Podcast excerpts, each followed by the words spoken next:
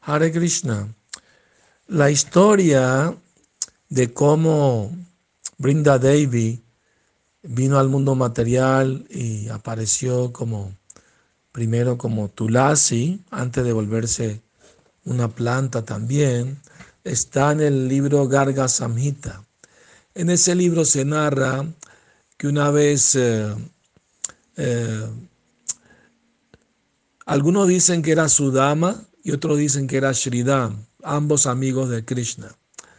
Bueno, la historia es que eh, Shridam tuvo un altercado, por así decirlo, con Srimati Radharani porque él se puso a defender a Krishna cuando Radharani estaba enojada con Krishna, porque ella lo encontró con la Gopi Brinda Devi y, y debido a los celos eh, que ella sintió, maldijo a Brinda Devi que tenía que tomar una forma humana en el mundo material y tenía que casarse con un demonio. Entonces, eh, eh, Krishna le bendijo a Brinda Devi, nunca te olvidarás de mí y te volverás mi esposa, ¿no? Entonces, eh, eh, Sridham o Sudama eh, se pusieron del lado, se puso del lado de Krishna y, y, Radharani se enojó con él también y lo maldijo a que naciera en el mundo material como un demonio. Y, entonces, y sucedió, bueno, uno puede pensar, ¿cómo es posible eso que en el mundo espiritual hay celos y hay maldiciones?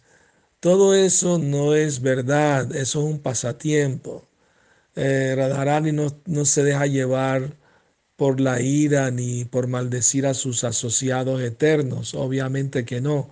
Todo eso fue una excusa para que el pasatiempo se diera eh, a cabo y las almas condicionadas del mundo material pudieran recibir la bendición de, regar y adorar a la planta de Tulasi. Entonces fue todo un pasatiempo, un arreglo de divino de Radha y Krishna para que los pasatiempos se expandieran mucho más. Entonces no se confundan cuando escuchan que Radharani maldijo, ¿no?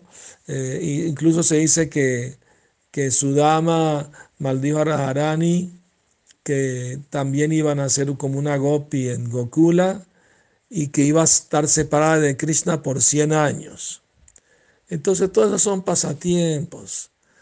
Eh, entendámoslo bajo esa luz, ¿no? De que Krishna le gusta las cosas así, pues, con intriga y emoción y peligro y maldiciones, pero realmente no hay ninguna maldición, todas son pasatiempos. Ellos son asociados eternos de Krishna y nunca están bajo el control de la energía material, de la ira o la pasión. ¿no?